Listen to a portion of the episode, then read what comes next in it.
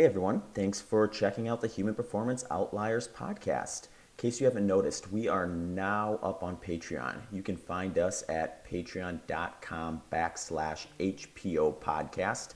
You can also just click on the link in the podcast notes and it'll take you right to our page. For the listeners that have already joined us, thank you so much. Your support is greatly appreciated.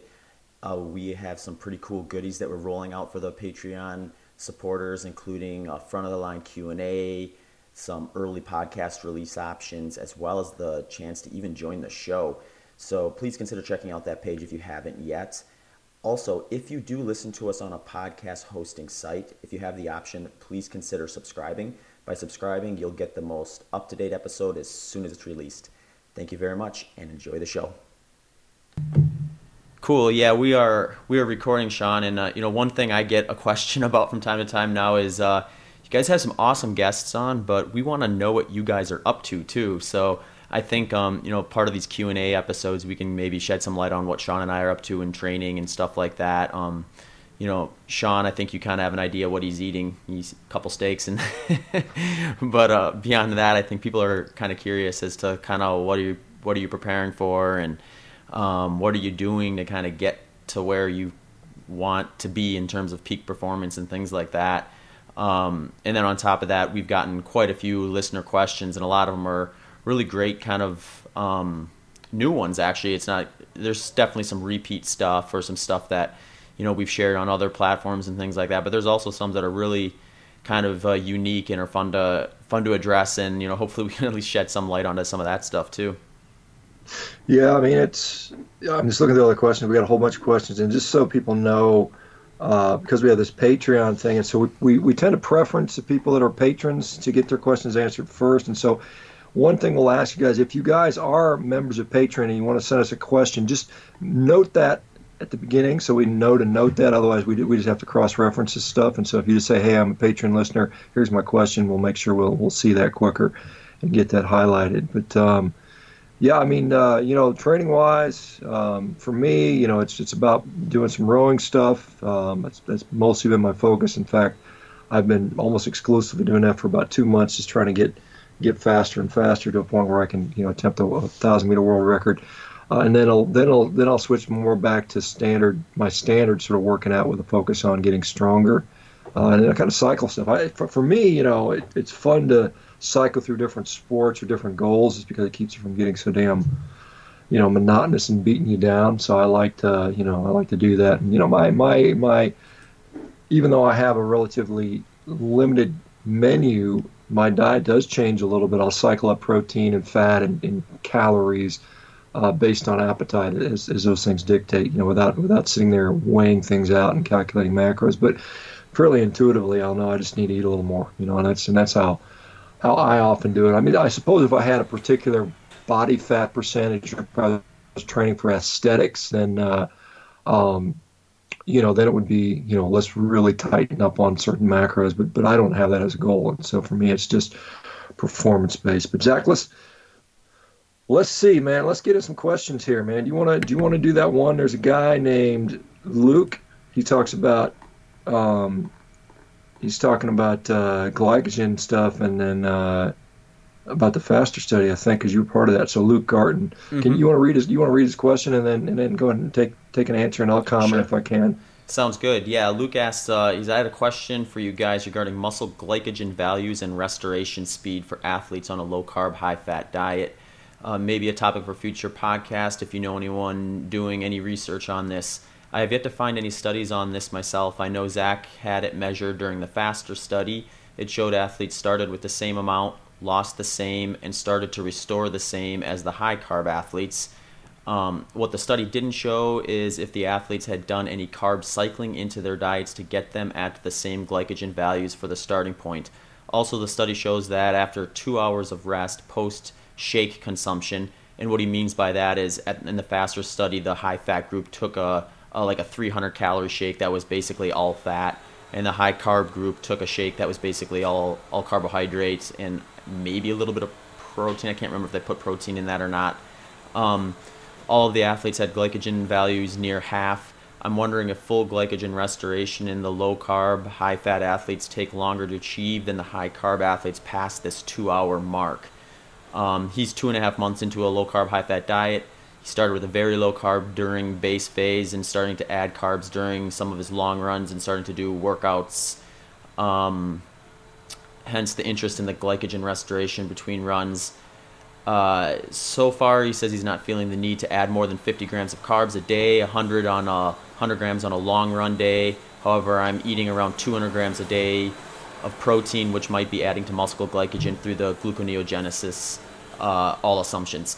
Um, okay, so I'll unpack that a little bit from the beginning. The thing about the faster study that, like Luke, I'm I'll be interested to see if there's some more studies done uh, and some deeper dives in is the metrics that people are drawing a lot of the info from are coming from a three-hour treadmill session that was done at 65% VO2 max.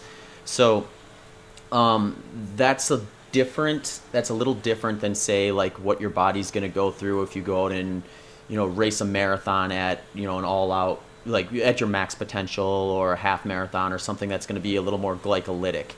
Um, so I would be interested to see kind of like two things. One is what is the glycogen restoration at you know in given that context, more of a performance based context and then also the thing that I think is the most pivotal in this, and this is just based on what I've seen in athletes I've coached as well and in myself, is uh, kind of the timing of everything. Um, for me and for some of the other people I've worked with, it seems like uh, time between efforts is a much bigger variable than, say, like I need X amount of carbohydrates for this specific workout. Um, you know, one of the reasons why I feel that way is because I'll do like a big effort or a big training week, a big race or something like that, and I'll drop my carbs down to next to nothing. You know, sometimes even zero carbs. Sometimes I'll take those few days after a race and go carnivore, pure carnivore. Um, and then when I come back, I can do a speed workout without bringing back any carbohydrate um, and not feel like I lost a gear or anything and, you know, feel great doing it. Uh, so when I when I see people kind of you know make that claim or state that they've lost their last gear when they go too low carb, the big thing that I see happening more most often is they're training in kind of a relatively high volume compared to what they've done in the past, and they're also introducing some intensity.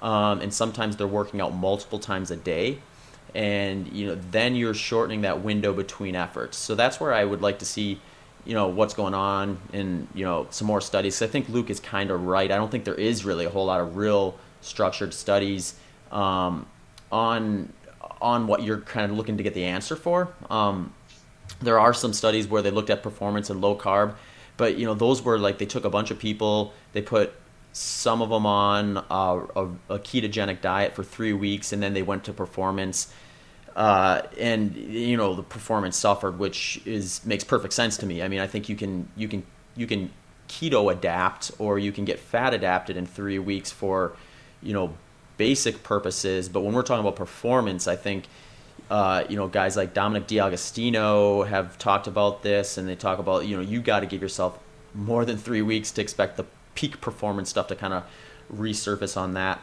Um, with his uh, kind of question with uh, wondering about the protein grams, if the gluconeogenesis is doing anything, you know, this is something that I'm also really interested in playing around with a little bit more. And over the last probably say nine months, the biggest change in my own nutrition has been, um, you know, the, the amount of meat consumption I've had, uh, like fatty cuts of meat. Uh, you know, I've gone through various different kind of periodization in in high fat approach uh, and what I've kind of noticed this last nine months is that when I follow what I like to call kind of a, uh, instead of a plant based diet, a meat based diet, where like the majority of my nutrients are coming from fatty cuts of meat, mostly red meats. And when I say most, I'm talking probably 80 to 90%, even when I'm doing my higher training loads. And then when I'm recovering, I'm going, you know, basically kind of a pure carnivore approach. Uh, I'm getting probably more protein than I was in the past, and I'm noticing that I'm not. I just don't need to bring back the carbohydrates to the level that I maybe would have in the past when I followed a more clinical ketogenic type of style nutrition approach. So, you know, maybe that has something to do with the gluconeogenesis of the excess protein. Um, you know, either way, I think you want to let your body be your guide with this type of stuff. When I'm coaching an athlete with a high fat approach, what we do is we do what you did, Luke. We go back and we reset, go clinical ketogenic for a while. Best time to do that is during recovery and maybe some low volume, no or low intensity phase in training so you can give your body that kind of relief from the training stress to kind of adapt. Um, and then once we start bringing back more workouts, uh, if you don't feel like your workouts are suffering, or you don't have to even feel, you can look at data and say, hey, are my workouts suffering compared to where they were before? You know, that's what I do. I look at workouts I did when I was high carb. I look at workouts when I did when I was, know, pure keto. I look at workouts when I did um, in a various different contexts. So I, you just have this body of, of kind of uh, information to kind of draw from. And if you're hitting your workouts at, you know, 50 grams of carbohydrate a day, uh, yeah, I don't know that you really need to ch- need to change anything. Uh, I think when you start looking for changes to be made is when performance starts to dip. So if your workouts start to suffer, then maybe look at what you're doing differently and why that might be. Um, so I think I kind of touched on at least most of what he did in terms of the knowledge I have. I don't know, Shawn, do you have anything to add to that? Well, I mean, I think Zach, you're basically, uh, you know, I agree basically. I mean, obviously, we don't have any studies where we can say we, we look at glyco- glycogen or formation, you know, three hours, four hours, five hours post exercise, other than what we've seen so far. And so, I mean, my comment would be, you know, one certainly in the context of a higher protein diet, you know, you know, obviously you can make, for the most part, you can make, you know, gluconeogenesis occur either with uh, uh, certain amino acids or glycerol when you strip off the you know the triglycerides and you, you get the glycerol molecule. You, you can you can reshell lactate and some other things, pyruvate and stuff like that. But essentially, probably the best source for making glucose in a gluconeogenic fashion is going to be these amino acids. And so when you have a, a good amount of those, I think you're probably a little more a little more beneficial at it. And I don't think um, the body is going to take glucose that you have and turn it into glycogen. So it doesn't matter where that glucose comes from. And so if you are able to provide that via gluconeogenesis, then you're going to be able to take the glucose you've made from that and then convert it into glycogen. And I do think it's a chronic adaptation exactly what uh, Zach has said, what others have said, Dom D'Agostino, and countless people have done this now. It takes, uh, you know, a period of time to adapt athletically uh, to whatever sport you're doing, and then if and then if your sport now is a highly glycolytically demanding sport, maybe repeat efforts, maybe you're CrossFit athlete just doing two workouts a day, three works workouts a day. I do think, given enough time, your body can respond to that. Um, you know, and it may just be, you know, you, it may be that, you know, giving yourself enough protein is a key here. And that's a variable we don't have, we don't really test. And, that, and that's what my experience has been because I have done multiple repeat workouts within a single day without any significant dip in performance. So I know it's at least possible uh, for some people. You know, again, we don't have any great studies on that, but uh, maybe with some time we'll get there. Awesome. Let me go into uh, John Willis's question. So John's got a question. Kind of, he's got, he's got a couple things in here. So uh, this, I'll read his question. John says, "Hello, Zach and Shawn. In this episode, you mentioned a high fasting blood glucose on a carnivore low carb. Isn't this adaptive glucose sparing when your muscles get fat adapted and refuse to take up glucose?" I assume he's talking about our episode with Alessandro Ferretti, which is back around episode I don't know, nine or 10. So he says, Isn't this a biological response adaptation where the body saves the glucose for the tissues or organs that can only use glucose? The tissues that can only use glucose, you know, obviously red blood cells, there's some, there's some renal cells, possibly some of the testicular cells, and then obviously some people argue it's part of the brain. Um, so the question is, my similar is, is my question, my situation is similar in that I've noticed since going low carb carnivore that my fasting blood glucose is typically in the 90 to 110 range. For example, I biked down to the beach this morning about a mile and a half, swam three quarters of a mile, and biked back eating nothing this morning. Typically, I don't eat till 12 1 on a daily, basis, and my fasting blood glucose was 100. Um, my typical t- carbs are around 10 to 25 grams a day. He says maybe from dark chocolate, uh, kefir, kombucha, uh, so I know I'm not on high carb. I'm having about one and a half pounds of steak a day, and then maybe a smoothie of four eggs, avocado, frozen strawberries, raw cacao, and some heavy cream in a Ninja blender. Says his, t- his ketones are trace in the morning at 0.5, and then higher in the four to six range, which is quite high. I know I don't get too hung up on that. According to Ben Bikman, that would mean ketones are being used more in the morning, less uh, wasted later in the evening. Um, And then lastly, he says he has one of those cheap blood oxygen readers, and he's noticed that my percentage since going heavy meat fat will vary, and very very little carbs has dropped from the typical 98 to 94 to 96.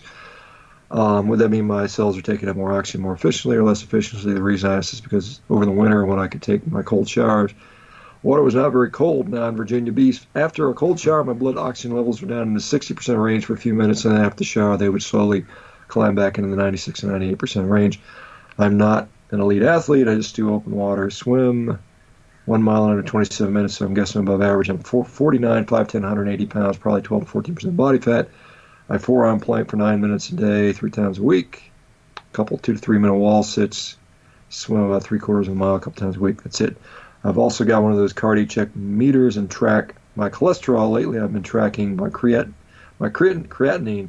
My numbers seem high, but I'm not sure if that's compared to standard American diet. 1.26, 1.52, 1.7, 1.11.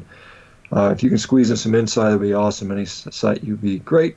Love your show. Get Volek, Phinney, Nina Teicholz, Cate Shanahan would be great. Glad you got Bikman. All right, let me t- tackle some of these. Some of these are pretty easy. Um, yeah, we already had we had Nina Teicholz on. It'd be great to get Jeff Volek and Steve Phinney on or Cate Shanahan. I, I, agree. Those would be great guests. Zach may have a better opportunity to get those guys than I do. As far as the creatinine, the creatinine, you know, numbers on a high protein diet, I would, ex- and you know, particularly somebody who exercises a lot, I would expect in a elevated level of creatinine to be not uncommon. Does not mean a problem. You know, hydration status can also think, and you'll see changes in that uh, based on, on those factors. So, could high creatinine levels be a problem? Yes, they could. In most cases, people eating a high carbohydrate, sorry, high protein diet, that's probably the only reason for it. So it's not an issue. Um, the uh, blood oxygen thing, you know, 90, 98% O2 sat versus 94, 96 is insignificant. It's, it's an insignificant difference. It doesn't matter. There's no real change there. The fact that it was lower after a cold shower is because skin temperature is going to affect that reading. And so a minor difference of one or two or three, three percentage is not anything I would worry about whatsoever. So let's get back to this question about the glucose stuff. Um, yes, I mean, there is some degree of uh, adaptive glucose sparing. You know, when you're not um, when you're not uh, utilizing, uh, when you're not uh, taking in glucose in your cells because you don't have as much glu- insulin being produced, uh, and those cells are, you know, particularly these muscles develop physiological insulin resistance over time. Uh, if they're if they prefer fat or not, you know, to some degree, you're gonna you're gonna you're gonna preference that over glucose. Um, we did see you know, again, with with athletes in particular, particularly ones that are uh, low carbohydrate, engaging in higher intensity sports, that we see a general tendency for higher blood glucose readings. There's, there's a couple studies that have now shown that using continuous glucose monitors. Um, the typical thing that you know uh, with blood glucose, you know, we talk about what's an ideal blood glucose. I think we have to sort of look at blood glucose stability as probably being the most important thing. Uh, you know, and so if it's if it's stable, you know, most of the time, uh, and you don't see these big swings either real low or real high, that's probably the ideal situation. Your body's going to, again, the best way to regulate your glucose is to make your own. And so if all your glucose is coming from gluconeogenesis, and your body is controlling that, you you can be pretty sure the body is giving it what it needs. And so if you need a little bit higher glucose, for what you're doing, and your body's going to provide that. You know, and again, if you get a continuous glucose monitor, you can see uh, what your what your tracings look like, and most likely they're going to be very flat. The fact that they the, the glucose goes up a little bit after exercise is again a normal physiologic response because when you're exercising, depending upon the type of exercise, if you need glucose to do that exercise, your liver is going to your liver's going to make some. Basically, your liver's going to you know uh, chop up that liver glycogen and push it out and you're going to have it in the bloodstream. And that's just a part of uh, normal physiology. So I think this is just normal physiology and not pathology. Uh, you know, if, if there are other other indications that show that you had uh, problems with insulin, uh, if you had uh, problems with you know metabolic syndrome, there's many ways to measure that. Then, then then that might be a different situation. But I think for the most part, if you're healthy, you're exercising. Um, you know, you can see glucose, particularly on a low carb diet, go a little bit higher. But as long as it's stable, I don't get too concerned about that. You know, and again, you can you can you can uh, focus on that and, and check those numbers. You know, you can get a you can get a blood glucose monitor, a CGM, continuous glucose monitor, and, and check for yourself and see see what's really going on. But uh, in general, uh, you know, the comment about the ketones. Uh, yeah, I mean, again, that's something. You know, how much are you producing? 0.5. Um, you know, for most people, they'll, they'll consider that. You know, the, the, definition as per uh, Steve Phinney and Jeff Volek was 0.5 uh, millimolar per liter, which is where you're at. Uh, they have since, I know Steve Phinney has since gone on to comment that even lower levels, you know, as they're seeing as per their Virta Health trial, uh, might even indicate nutritional ketosis. So even if it gets down to 0.3 or 0.4 or even maybe 0.2, uh, that may still represent ketosis per se. And again, the relevance of that is still uh, debated whether it's you know whether it's higher in the evening. Um, I don't know if there's a, there there probably is some sort of circadian biology, diurnal rhythms that that, that can you know um, affect time of day and ketone readings. I'm sure sure some of that information is out there. I know when we talk with Ben Bikman about how insulin can can can affect that as well. Insulin insulin being lowered or higher might allow for that. So if your insulin is particularly low, uh, maybe in the evening, um, then you can you might see higher ketones based on that simply. Zach, any comments? Uh, not a whole lot. I, I would just add, like, I think, you know, context is important with a lot of that stuff, especially with, like, the ketone readings, which I think you kind of um, recognized from our episode uh, about that. And then same with uh, the, you know, the, the glucose stuff. Like, you know, for for a lot of athletes, I think when they're training hard, they're going to see those fasting glucose levels a little bit higher. If you're if, if it's a concern, I think you would maybe want to like wait until you've had a stretch of recovery and maybe get them checked then and see if they change at all. Um, but like Shawn said, I think it's more about it's more about the the consistency of it as opposed to anything. Um, should, yeah, let's should we jump up to the kind of the top and get uh, Antonio J. Woodley's question in? Yeah, you want to you, you want to take that one? I cool. guess. Yeah. Mm-hmm. Sure. Says uh, he says I just finished listening to episode nine of the HPO podcast, which I believe was Chris Chris Bell, I think. Um, really enjoyed it. You and Dr. Baker and doing an amazing job. I do have a few questions that maybe will be answered in this in the episode I have not listened to yet. If not, here are the questions. What is your opinion on being on a carnivore diet and also taking supplements like Onnit's, Alpha Brain, or other supplements of that nature that Joe Rogan is always promoting? I have always been under the impression that Onnit type supplements only take what is beneficial from plants and other foods without the fiber or the ingredients that do not benefit the body. Please speak about that on the next Q&A.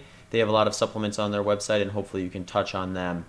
Um, I guess I would say like I don't know all of Onnit's supplements. I do know they have a, a pretty good return policy. So if you got it and decided this doesn't work for me or this doesn't do what they say it does, they're gonna um, refund you, um, which tells me that they believe in their product. Tells me that they've probably done some research on what it's doing with double-blind studies and all that stuff. Um, but at the end of the day, I think, and I mean, I think Onnit and Joe would say this as well, is that you know your day-to-day nutrition is key. That's where you should be kind of focused on. And then once you get that figured out, like that's when like maybe trying to try out some of these like alpha brain type things or some of these nootropics, they could be kind of like this um, this this extra benefit that that you'd be able to to get from something like that. And you know, my thought has always been like before you try taking a supplement that you'll have a hard time knowing if it's really doing something or not. Um, you know, get your diet figured out so you have a good understanding of how your body feels when it's optimized. You know, then maybe try out some of that stuff and find out does this kind of give me a little bit of an extra edge or not. Um, and then you know spend your spend your money on on what is going to be the most beneficial for you. So, I don't know. What do you think, Shawn? Yeah, I think you know, in general, if I were to take a generic human being say this is a generic healthy human being, I could feed them correctly, and I don't think they need any supplementation whatsoever. Now, unfortunately, we don't have a lot of generic human beings running around, so there are some people where supplementation may be of benefit. I would say that you know just what Zach says, get your diet on point, you know, and then you can see. Um, I don't take any supplements. I, you know, I just again, for me, if something's going to work, it better make a big, significant difference, and you better be able to objectively say, yes, this made me 10% stronger, 10% faster, something that's purely tangible, and then you need to take it away and, and, and see that that effect goes away and, and clinically reproduce it. If it's not doing it for you, and I would argue most supplements don't have that kind of track record. Most of it is placebo effect. Most of it is, I don't know if it didn't did anything at all. You, you might imagine something for a few days or something like that. So, uh, again, I'm not going to say that one supplement doesn't work or, or, does. I'd say that there's many of them that don't. That's for sure. There's a lot of money that's been wasted over the years with supplementation. Um, but if you uh, you know get to where you're at a point where you know your diet is good and you're still lacking something, and you want to try a supplement, and it clearly makes a difference, then I'm fine with that. You know, but uh, again, let's be honest about it. Let's be clear about it. Let's be objective about it. And if it's not, then then save your money. You know, I, you know, and I and obviously I like Joe Rogan. I mean, he's he's done good things for both Zach and myself. I have him on his show and stuff like that. But at the same time, um, I'm not going to promote something that I have no proof that it works. And, and again, I don't know. I don't take those supplements. I haven't studied those supplements. I don't know what's in them. I don't, you know, really have plans to, to learn what's in them. Uh, so, but but just a general philosophy would be would be if it's not making a significant, tangible, objective difference in your life, then you got to question is it worth it or not. And uh, and that's and I think that's just I think that's the answer for anything for anything whether it's diet or exercise or anything else. Mm-hmm. Let me go on to this next question here. It looks like it's from uh, Tom Culver, I think. Yep. All right. Okay. Tom says, Gentlemen, I enjoy listening to your podcast I have a quick question for you. I'm a 57 year old male and I work out with weights, walking, and golf when seasonally possible. I went to the VA for a yearly physical earlier this month. I've been doing carnivore for two months. My blood work on cholesterol during the last year went from 244 to 307. My LDL went from 186 to 246. The doctor wants me to go on statin. Surprise, surprise. and I am resistant. Any good articles you would recommend to give to the doctor to explain better why I can why cannot that I can why statins are not a good course of action. Thanks all for your hard work and dedication. You know, this is a, such a recurring thing. We've had shows on that. You know, we had we had uh, uh, Dave Dave Feldman on. We had Ivor Cummins on to talk about this issue, and it continues to come up. Um, first of all, you know, we have to remember that the lipid system is very dynamic, and so you know, if you're in a weight loss phase, that can change dramatically how much your cholesterol spikes. You know, there's studies out there that show that if you fast for one week, you don't eat anything, your cholesterol will go up by as much as 36%. And so we know that that system can change dramatically. And so to, to rely on just one reading, first of all, is folly. You know, you need you need to be looking at some other factors. Let's look at your triglyceride, your HDL ratio Let's look at your total to HDL ratio. Let's look at things like your hyper, your insulin status. Let's look at things like your glucose status. Let's look at things like your uh, uh, inflammatory markers. Let's look at your waist to height ratio. Uh, all those things make up our, our overall risk for cardiovascular disease, your exercise capacity, so on and so forth. So we got to put the whole picture and not just take one slice of the pie and, and, and taste and, and assume it tastes the same everywhere because it doesn't necessarily. Maybe that's not the best example, but I guess pies generally taste the same everywhere if you're eating. But but what I'm trying to say is you can't just take one number and, and, and assume this this represents your entire risk profile. The other thing you need to look at is something called remnant cholesterol, which Dave Feldman goes into, where we take our total cholesterol, we subtract both our HDL and our LDL, and we get a number which is you know whatever it's going to be. Typically, the lower the better. Something under 20, so something under 15 ideally would be pretty nice for a remnant number. Um, you know, if your doctor's insisted upon that, I would say let's get some baseline numbers. If you're gonna if you're going to continue with the diet, it might make sense to go get some baseline screening, either a carotid artery calcium scan, which you can get. I got one myself the other day. I haven't got the results yet back, uh, but you can get it for a hundred bucks, something like that. Just go, just go get it done, and then you can then you can track things over the next. Uh, two or three years, five years, and see how things are progressing for you. Uh, get a carotid intima-media thickness study.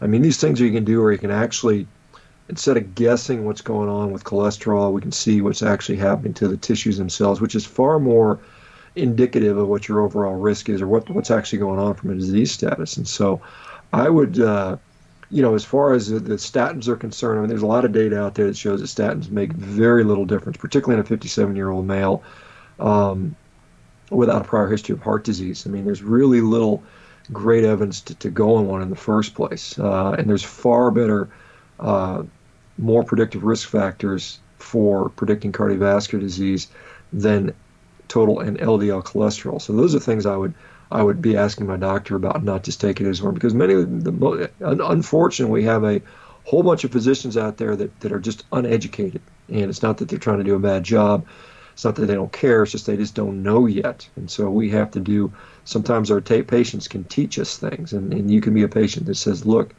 uh, why don't we look at some of these other things and if your doctor's disagreeable i know you're at the va you know you might have a chance to go to another doctor um, Maybe I don't know. The VA system's kind of tough. I, have I've done some time at the VA, and uh, you know they're they're they're a government organization that has uh, you know has some some uh, efficiency problems. But um, anyway, that is where I would I would you know there I can't give you one study to point to. I mean there's a there's a body of knowledge out there. Go look at guys like Ivor Cummins, Dave Feldman. Go look at Malcolm Kendrick is another guy to follow. Read his stuff. He has some tremendous data on what is probably more likely to be uh, problematic for cardiac disease. Not that cholesterol has no bearing whatsoever, but I think we vastly overstate its relevance um, with regard to overall risk. And uh, and I think uh, you know we just have to put things in perspective. Zach, any comments? Yeah, I mean, I think just if they're looking for a place to start in terms of literature, I would go to Dave Feldman's stuff and take a look at that. I think it was episode 12, 10 that we interviewed him, so we talked about that a little bit, and then he's got a whole lot of different information to kind of look at that stuff. But like Shawn said, I think it's one of those things where, um, you know, cholesterol is is one thing to look at, and there's other things too that you can kind of glean some information from. Um, but yeah. Uh, I don't have a whole lot of stuff to add to that other than what you've said. Um, let's see who we got next. Uh, Leon Macy has addressed this one. Hey, Shawn. Uh, I'm reaching out from San Diego. I started eating carnivore yesterday. Um, and just for uh, clarification, yesterday was probably a while ago. Um, I'm a 168 pound man and about 5'10 and pretty lean and muscular. I ate two pounds of meat and was full and felt good yesterday. I woke up today and felt terrible. I had a bad headache and was very nauseous. I threw up. I threw up and it was all clear, basically looked like water. I am fascinated by this carnivore diet and I want the benefits I have heard about, but I am scared because I felt so shitty today. I imagine there could be other factors at play though. I did have bad diarrhea on Sunday, probably from eating a lot of spicy olives. Uh, felt good Monday, played a ton of basketball. My shirt was dripping wet after. Maybe dehydration is occurring, I'm not sure. Do you have any thoughts or recommendations? I wanted to know if other people are experiencing this. All I ate yesterday was steak, ground lamb, and water. Uh, yeah, let me answer that one, Zach, because it's more of my my sure. alley, yeah. I guess. Yeah, I mean, you know, obviously one day, you know, you already had diarrhea a couple days earlier. You know, you, you threw up. It certainly could be just you, you have some kind of illness that, that's manifesting itself. I mean, I, that, I certainly wouldn't wouldn't discount that at all. I mean, that's probably, if I had to guess, probably the main thing. But having said that, certainly there are people that start a carnivorous diet that do have issues with gastrointestinal upset, particularly with things like uh, reflux and diarrhea, that is not uncommon at all. Um, many times, uh, you know, a lot of people will have problems with uh, eating more fat. Uh, in particular, can one often leads to nausea, um, and that some, sometimes it takes a period of adjustment to come through. A lot of people have deficient hydrochloric acid production, and so you'll see a lot of people where you know the reason we have an acid stomach at least healthy human beings have an acid stomach is because we were designed primarily through evolution to digest you know meat and, and, and often the bacteria that came on meat. And that's why we have such an acidic stomach. And so to to properly uh, and easily digest meat, you need to have enough stomach acid. And so a lot of people will find they have relatively poor acid production. That can be through this chronic poor diet. It can be from taking drugs like uh, proton pump inhibitors or other antacids. And so those things can lead to that.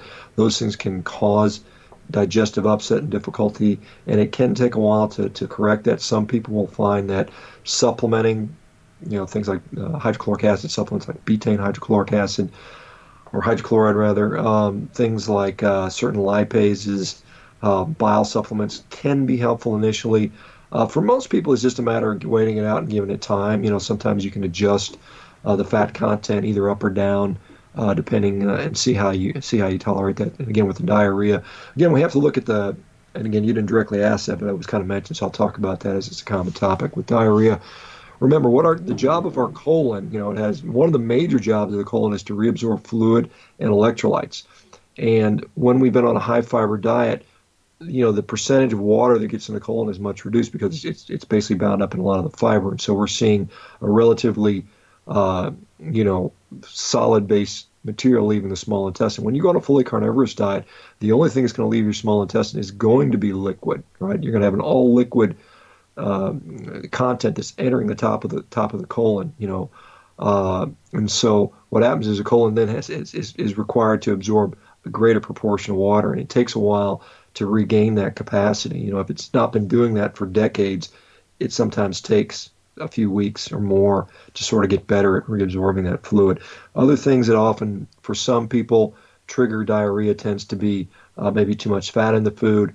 I've seen that occur oftentimes with lots of eggs or sometimes pork seems to be causing causing these reactions. Sometimes certain spices can do that, uh, and, and cooking oils. If you go to a restaurant and they cook it in some canola oil or something like that, particularly as you become you know you know more and more stricter with your carnivory, those things can all lead to uh, GI upset or diarrhea. And so those are things I'd see. You know, again, one day it could be anything. I mean, it could be a cold. It could be just a little GI bug you had if you've already had diarrhea prior to even going on the diet. So that would be my guess. Zach, any comments? Yeah, just like I think, um, you know, depending on where you came from in your diet, we talked about this on one of our more recent episodes too. Is like it seems like people kind of transitioning over from like a strict keto diet to carnivore, you know, they might transition a little quicker just because their body's a little more used to the higher levels of fat. Um, so like if you come from you know a different angle, it might it might take a little longer. Everyone's going to be kind of an individual, um, but yeah, definitely like uh, early on one singular incident, uh, you want to put that into the right context, I think, and obviously you don't want that to keep continuing on and on and on, and but let kind of time take its place a little bit, a little bit too with that. Um, and then I would just add, like, if you're really curious about sticking to the carnivore diet um, and are curious about other pers- other people's kind of experiences in those early phases, I think you probably would want to go check out Charles Washington's page on Facebook, Zeroing In on Health. Um, they've got 20 to 30,000 people over there, I think, that all had to have started at some point. So they may be able to give you a little more insight into kind of what they went through, or if your experience matches any of theirs and things like that, too. Um, cool. Next one is Jeremiah Markway. He says, uh, one, we ranch and raise cattle and sheep, so I have access to good meat. I also hunt and eat a lot of elk, deer, turkey, rabbit, etc. I love most any meat, so much of the wild game and even a large part of beef, lamb, and hogs, such as the hindquarters, are pretty lean. Do you have good suggestions for getting more fat into the meal when eating the lean cuts? Um, so that's part one. I'm just gonna quick answer that, and I'm gonna say like I think um, you know adding adding like beef tallow or like clarified butter is probably the first thing I would do if I was looking to raise the fat to protein contents. Um, Shawn, is that something you would think would be the best move if you're eating really if you if you just have access to seemingly very lean cuts of meat and you want the higher fat? Yeah, I mean certainly just add some you know add animal fat. You know whether mm-hmm. it's uh, pork belly. I mean if you got some hogs, you should be able to get some fat off of those guys. Um, yeah, I mean tallow, duck fat, you know, uh, uh, lard, you know, lamb's tallow. I mean, all those things are, are, are nice, uh, flavorful, and you know, you know, again, I would preference those, and then if I, and then after that, I would go to things like ghee and butter, and I think. Uh, uh, you know, if I had my choice, I would cook with the animal fats first, and then I would add those things, and I would avoid.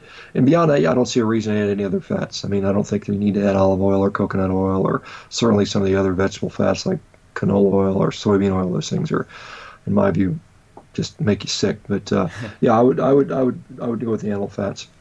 Cool. And then um, Jeremiah follows up with, I'm a little confused when people talk about grams of protein and fat, and then talk about ratios of each. Like I said, I want to keep this simple. What do you recommend? If I'm feeling a little hungry or weak, is that a sign of I'm not getting enough protein or fat? Um, I would start by saying like, well, when they're talking about ratios, they're talking about like kind of the percentage of fat and the percentage of protein they're getting from their cut of meat. So, uh, like like Shawn has said in the past, you know, if you take a ribeye, chances are you're getting about 70% fat and 30% protein. Um, and then uh, when it comes to hunger or weakness, uh, usually someone I would think that's eating a lot of animal products, it's probably not a low protein issue. It's probably more of like you're getting maybe, and you may have alluded to this in the beginning of your question, a little too high protein, and you're lacking a little bit on the energy side of things, which would be the fat. Um, Shawn, what do you think? Well, I mean, you know, again, if you're hungry, I mean, you got to you got first. How much food am I eating? Am I eating, you know, am I mm-hmm. eating six ounces of meat? You know, and that's it for the day. I mean, some people will do this. They'll say, "Oh, I'm eating a pound of meat, and I'm a I'm a six foot two, 220 pound guy. I'm like, well, you're just not eating enough food. So you got first question is, are you eating enough food? So assuming you're eating enough food, and, and again, these are throwaway, sort of random, arbitrary numbers, but I think for most males, about two pounds a day is, is pretty decent. Most females, about a pound and a half. Again, up and down a little bit on that. But that, that would be my sort of am I getting this minimum amount of food uh, to get through the day uh, to hit my basal metabolic rate? And then beyond that, you can say, well, how much protein am I getting? You know, and generally, if you're eating meat and you're eating two pounds of meat, you're going to have enough protein, right, for the most part, if you're just a normal human being. Now, if you're a bodybuilder trying to put on size, then we're in a different discussion here. But for the average Joe, just you know, hanging out doing what they're needing to do, trying to have fuel energy. Then you talk about I hit enough protein and then maybe now let me up my fat a little bit. Let me go a little fattier kind of meat instead of eating, uh, uh, you know, sirloin. I'm gonna I'm gonna have some ribeyes, and so that that's how that's how I would just in general terms approach this. So like I said, uh, make sure you're eating enough. Um, you know, assuming you're eating enough, probably you got enough protein, unless you have some other requirement for bro- protein, which would be muscle building or really heavy exercise. And then if that's not the case, then I would say uh, go a little bit of fattier cuts. Cool. And uh, he had one other comment there that was less of a question. I'll just summarize real quickly that his uh, ranching operation is in central Missouri and that we have an open invitation to visit Shawn. So when we take this podcast on the road, we'll have to set up shop down there at some point.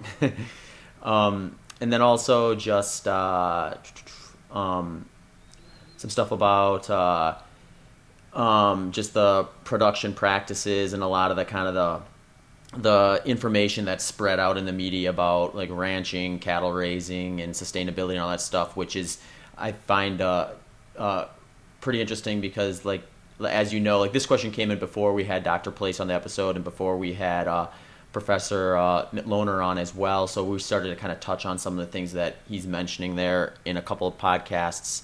Um, and we are currently trying to schedule Allan Savory as well to maybe get kind of another angle on the same issue, but from a, a different, a little bit of a different approach. Um, but other than that, thank you for the question, Jeremiah, and the insight and the invitation. So hopefully, hopefully one of us can get down to Missouri eventually and visit what you got going on down there. Um, let's see, how many more do we have on here? we got a lot of questions, man. they pile let's up. Get, let's get. Uh, let me see who's next one. We got uh, Jess Farrell. I guess I could do that real quick. Cool. Let me do. Let me do Jess. Jess Farrell. I'm still getting adjusted. I'm not yet in a good routine, and my diet is changing a bit every day. I seem to be sensitive to eggs now, and maybe always was, but pretty soon I'll be able. I will. I will probably just be beef. But the other day I walked out of the grocery store, 1.6 miles round trip. On the way back, the joints in my right hip and knee started to hurt. At the time I got back there quite aggravated. This isn't too uncommon for me, as I was a horseback riding accident when I was a teenager, in which my foot somehow got twisted in stirrup leather, and I was dragged by my right leg. I was unconscious for the dragging part, but came to very shortly after. Ouch! Fortunately, I was wearing a helmet, which cracked all the way through. Without it, I'd be a lot worse and some pain here and there. Anyway, the joints in that leg have been messed up since then. No surprises there. Uh, but it was weird that when I was went out again later that day, the pain was gone. Usually, once it's there, it's there for at least the day. All I'd done differently than usual was, was diet related. I ate some burgers and didn't eat anything bad. I saw Patrick C. post this on the Meat Heals site. An exception, an excerpt from his response to me was just in general terms and not to be taken as medical advice. A stronger joint is a healthier joint. and is relatively more resistant to arthritis. In my view, diet plays a huge role in joint pathology, with meat being least likely substance to contribute to it. Sounds like one of my quotes. yeah. I think it was. That's what I, I, I generally say. This is really interesting, but would you ever expect meat to help the same day? Or am I probably making it too much of a fluke?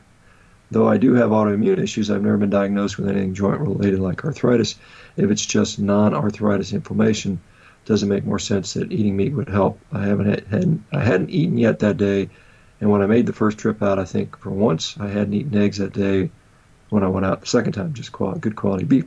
Figuring these health issues out has been like an, untying an enormous knot. You know there must be a way to do it, but you don't necessarily know where to attack. Thankfully, I'm getting a little closer and closer each day. Thanks again, guys. Yeah, I mean, I guess uh, unless she has a PS here. Are there any books you'd most recommend for learning about nutrition and process involved here? I'd like to be able to read some published research, but I don't know where to begin with the basics. All right. Um, so, just a general question about uh, joint pain and diet in general. Uh, I think clearly diet plays a significant role and a much more significant role than we've thought in the past with regard to joint pain. I think you know we've had guests like uh, Dr. Gary Fettke on, who's another orthopedic surgeon. We went over this. Clearly, it does. Can it have an acute effect? I think it does. I think you can have an acute effect where uh, you know this pain gets better. I, I, I've seen literally hundreds and hundreds upon uh, anecdotes now of people saying that their joints have gotten tremendously better, and often very rapidly, within days in many cases. Not always, but but fairly commonly. So yeah, I do think that probably, you know, it's not necessarily just the eating beef in the diet, but excluding those things that um, are triggering joint pain. Probably again, maybe it's maybe it's uh, mediated through gut permeability, as per our episode with Top Csaba Toth uh, indicates, uh, and so um, yeah, I think uh, again a stronger joint is a healthier joint. I think you know exercise is good, strengthening joints are good, even if they are, even if they do have arthritis. I think it still makes sense to strengthen those joints. Getting your diet uh, ideal, and it doesn't necessarily have to be a carnivorous diet. Uh, for many people, that is the most effective one. Some people can do just as well with a you know a meat diet that includes some other foods, but you just have to figure out what those foods might be. Uh, so the easiest way maybe is to go full carnivore figure that out, and then and then slowly add that food back in and see what affects your joints and what doesn't. But yeah, eggs can be something people are sensitive to. Uh, I personally, if I eat too many of them, it'll cause some GI upset for me. Uh, so I usually keep them as side dishes. You know, I might have them. I'll have a steak with two or three eggs on the side occasionally, but uh, I don't eat a lot of them. So, any other uh, thoughts on that, Zach? Uh, the only thing I have would be a, a, personal experience. When I first started kind of keto low carb, I really struggled with eggs, um, especially if they weren't like thoroughly cooked. I noticed like if I would eat like say sunny side up or even like uh, kind of more of a runny scramble egg, I'd get kind of nauseous. Um, but then if I would hard boil them, like nothing, no no issues. And since kind of you know, I mean that was a long time ago. That was like almost seven years ago when I started um, but since I've gotten to be, I think, you know, better able to tolerate any form of type of egg stuff. But like, like Shawn said, I think, um, you know, if you're doing a carnivore diet, uh, you know, maybe if you're having trouble with eggs, you know, maybe stick to red meat for a while and, and, and try cooking them a little more thoroughly or something and go from there. But uh, other than that, I think uh, you probably answered it as good or probably way better than I would. hey, let's do let's do one more question, man. Let's do uh, this one from uh, goodness, how do you say that? Kunet Usel. Usel, I think. Sure. Kunet. Okay, go ahead. You do that one, man, and I'll comment. Okay, cool. Um, love the podcast, guys. I'm thrilled you are making one of one for my long drives and longer flights. I've been low carb since 2006 and dabbled with keto and water fasting for seven days, and most recently even vegan. I tried vegan for 30 days and it didn't really do much for or against me, to be honest. But I did see my strength training and endurance plateau and eventually degrade. I reverted back to my classical paleo lifestyle and started experimenting with higher percentage of red meat in my diet and noticed my mood was much better and had recovered faster. However, whenever I ate more starchy carbs or even had one to two beers, I immediately gained abdominal fat. This is despite hard strength training sessions religiously three days a week. of the classical compound movements, and I do adult gymnastics on my off days for mobility, so about an hour a day every day. Enough background. Here's the question. I've just started zero carb three days ago, but to my surprise, my mood has immediately improved. I have less anxiety, fear, and generally more tolerance for negative circumstances. I'm not and have never been a morning person, but now I wake up at 6 a.m. like a rooster and I'm wide awake like I want to clean the house. That's a good sign that you have a lot of energy, I suppose. Uh, my question is Are there any studies on carnivore diet and depression or anxiety that you know of? I'm quite optimistic to see what the future holds in terms of body recomposition, but for now, the side benefits have been most welcome. Okay. Well, there was like some background info there, and then which were kind of almost questions to some degree. I think there just like kind of running through their thoughts and their own experience. Um, you know, the the Shawn, you can probably answer this one. Uh, I'll, I'll, add uh, I'll add from my personal experience since uh, I guess my biggest point of relation to this question is like when I've done zero carb, pure carnivore, it's been for kind of shorter windows of time. And like I kind of said in the beginning of the podcast, like the way I describe my diet right now is it's meat based and kind of like a, if you flip plant based on its head, like most a lot of people say they're plant based, but they still do eat a little bit of meat, a little bit of eggs, a little bit of dairy, that sort of thing. Mine's kind of the opposite. I eat a whole bunch of meat, and then I'll have a little bit of um, uh, like like plant food, I guess, and it's like probably anywhere in the 10% to maybe 20% range at very most. Um, and then I'll do phases of enduring recovery where you know I'll go kind of zero carb carnivore for a few days or upwards to a week. Um, and uh, when I'm like my most recent kind of like cycle with that is I kind of I came off a 140 mile training week um, that had a couple of uh, kind of tempo based speed sessions in it as well, so it wasn't all just long slow efforts. Um, and then I I after I finished that week, I went kind of strict carnivore for uh, as soon as I finished that final that final run.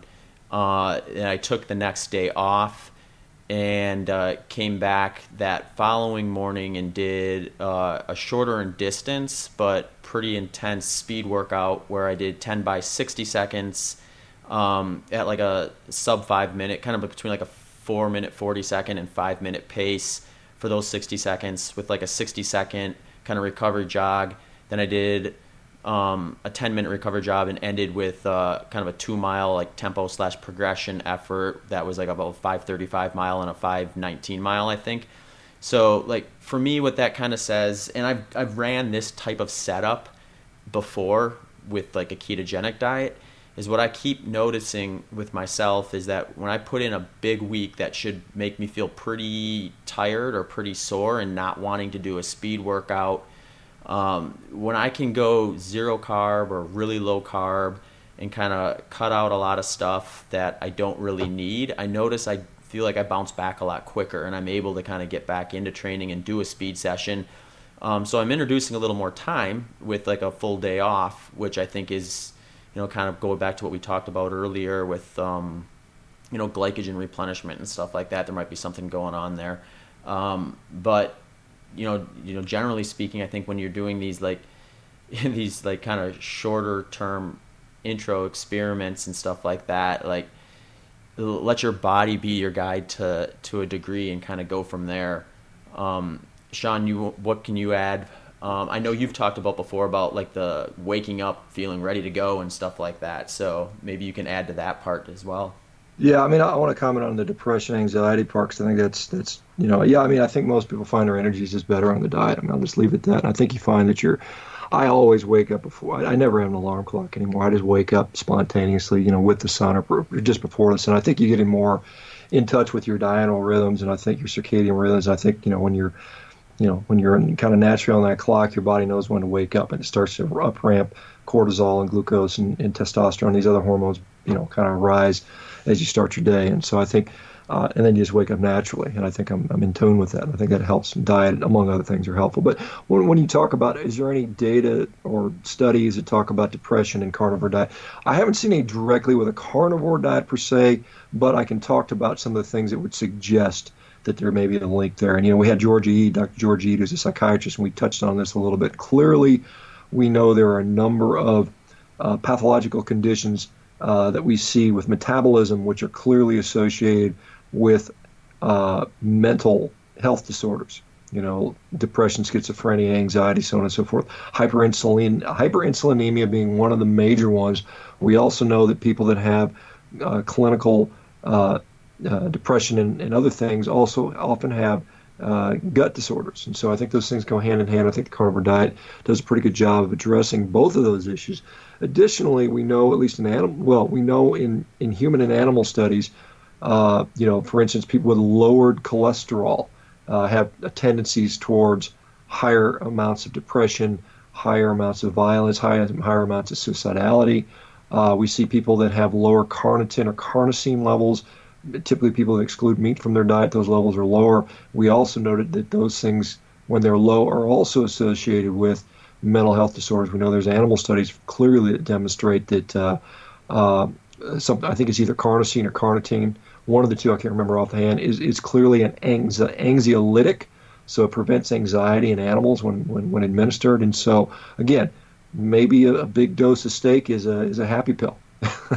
and I think you know, and again, I think it's the combination of the cholesterol, the uh, the, the carnosine, the carnitine, the zinc, uh, you know, iron, you know, some of the B vitamins, all probably promote better overall health, and I think that translates into brain health. And I think we can't dissociate uh, better just overall health and, and, and feeling good. so I think there's some pro positive mood stimulating, um, mood enhancing substances in meat, and I think the, the lack of deficiencies also are what's causing that, that and fixing the insulin status. And so again, the insulin status is not going to fix overnight, but I do think there's, you know, there's a reason people people enjoy eating meat and it makes them happy, and I think that's part of it. Awesome, cool, yeah. So that should that's a good a good dose of uh, listener questions and hopefully some answers that they'll be satisfied with. Um, you know, it's always interesting because you know, with a lot of the stuff, I think, you know, Shawn and I were we we like the podcast. We like sharing what we've seen in ourselves. We like to share what we've seen with other people, and we really love bringing on some of the experts we've had. So, um, you know, I think. Uh, uh there's a the cool thing about getting these questions is that there's people out there that are kind of curious. They're looking to try things out. They're looking to try to optimize themselves, and um, we, we always love to see kind of what everyone's up to and what they're noticing because uh, we're curious guys. yeah, no, it's great. We love the questions. Keep keep submitting them. You know, you guys, uh, you know, we're all learning. We all learn. You, we learn from somebody else's question. You know, somebody will learn from your question. The same thing I say about submit your questions, submit your stories, be and be curious. You know, be skeptical. I think it's important to be skeptical too. You know, we got to keep pushing the buttons. We'll learn some stuff. Some of the things that uh, you know, I thought were right turn out not to be right, or you know, I've, I've revised those things. I think that's how, um, you know, it should be, and I think we should be open to that stuff. And so, um, yeah. So Zach, what else we got going on? We still got our Butcher Box sponsor. Uh, maybe we'll get some other sponsors down the road. I know Thrive Market. We're still we're still working with those guys a little bit. So there's discount codes for those things.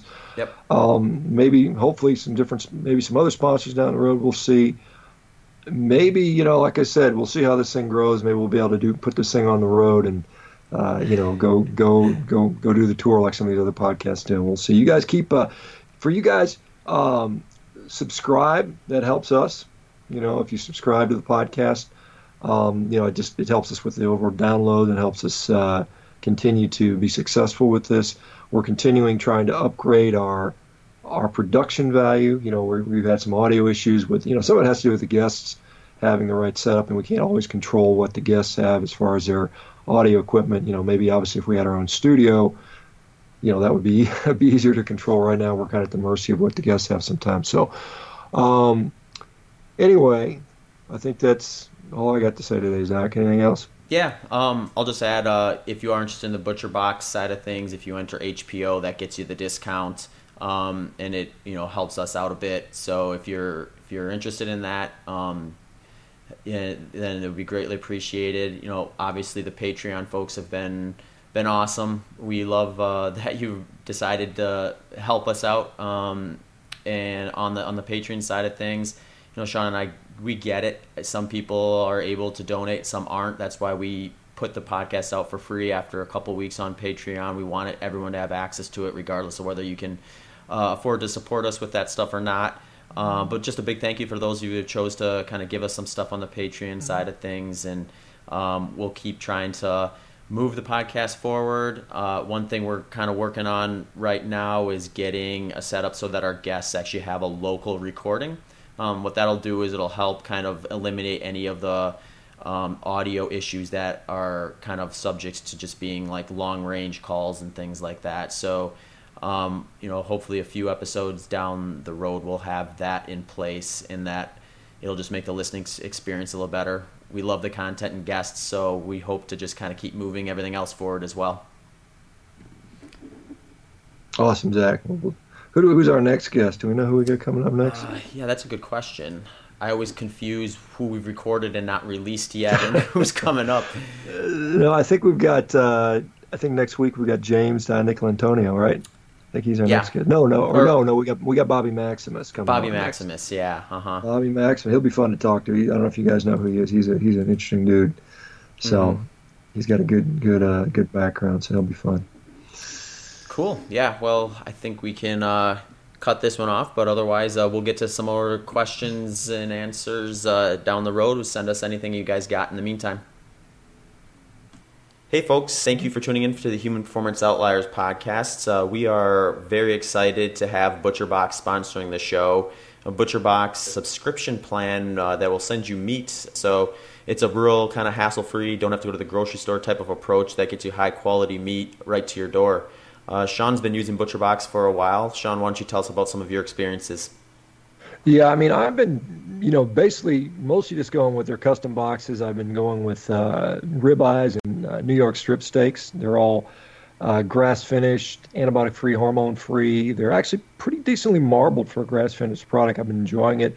Lately, I've been throwing it on the on the uh, in the sous vide and then uh, reverse searing or then searing it up in a cast iron pan. That's been pretty darn tasty. I've enjoyed it. Uh, the consistency I found on pretty much every single steak has been very high, very good and very high.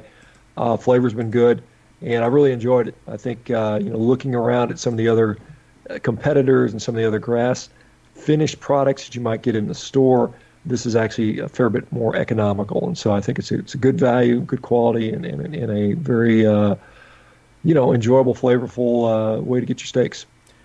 Awesome. Yeah. And folks, if you want to support the show, go over to ButcherBox, get yourself an order of some high quality meat and type in the promo code HPO and you'll get a discount as well as some free bacon and you can eat that meat knowing that you help keep this podcast going. Thanks again. Back to the show. Hey folks, thanks again for tuning in to the Human Performance Outliers podcast. Just a couple quick notes before you leave. If you'd like to get in touch with us, you can find us at hpopodcast at gmail.com. That's hpopodcast at gmail.com. We're both also on social media. On Twitter, you can find me at zbitter. That's at Z B I T T E R. And you can find Shawn at S Baker MD. That's at S B A K E R M D. We're both also on Instagram where you can find me at Zach Bitter. That's at Z A C H B I T T E R. And for Shawn, it's at Shawn Baker 1967. That's at S H A W N B A K E R 1967. Thanks again for tuning in to this episode of the Human Performance Outliers Podcast.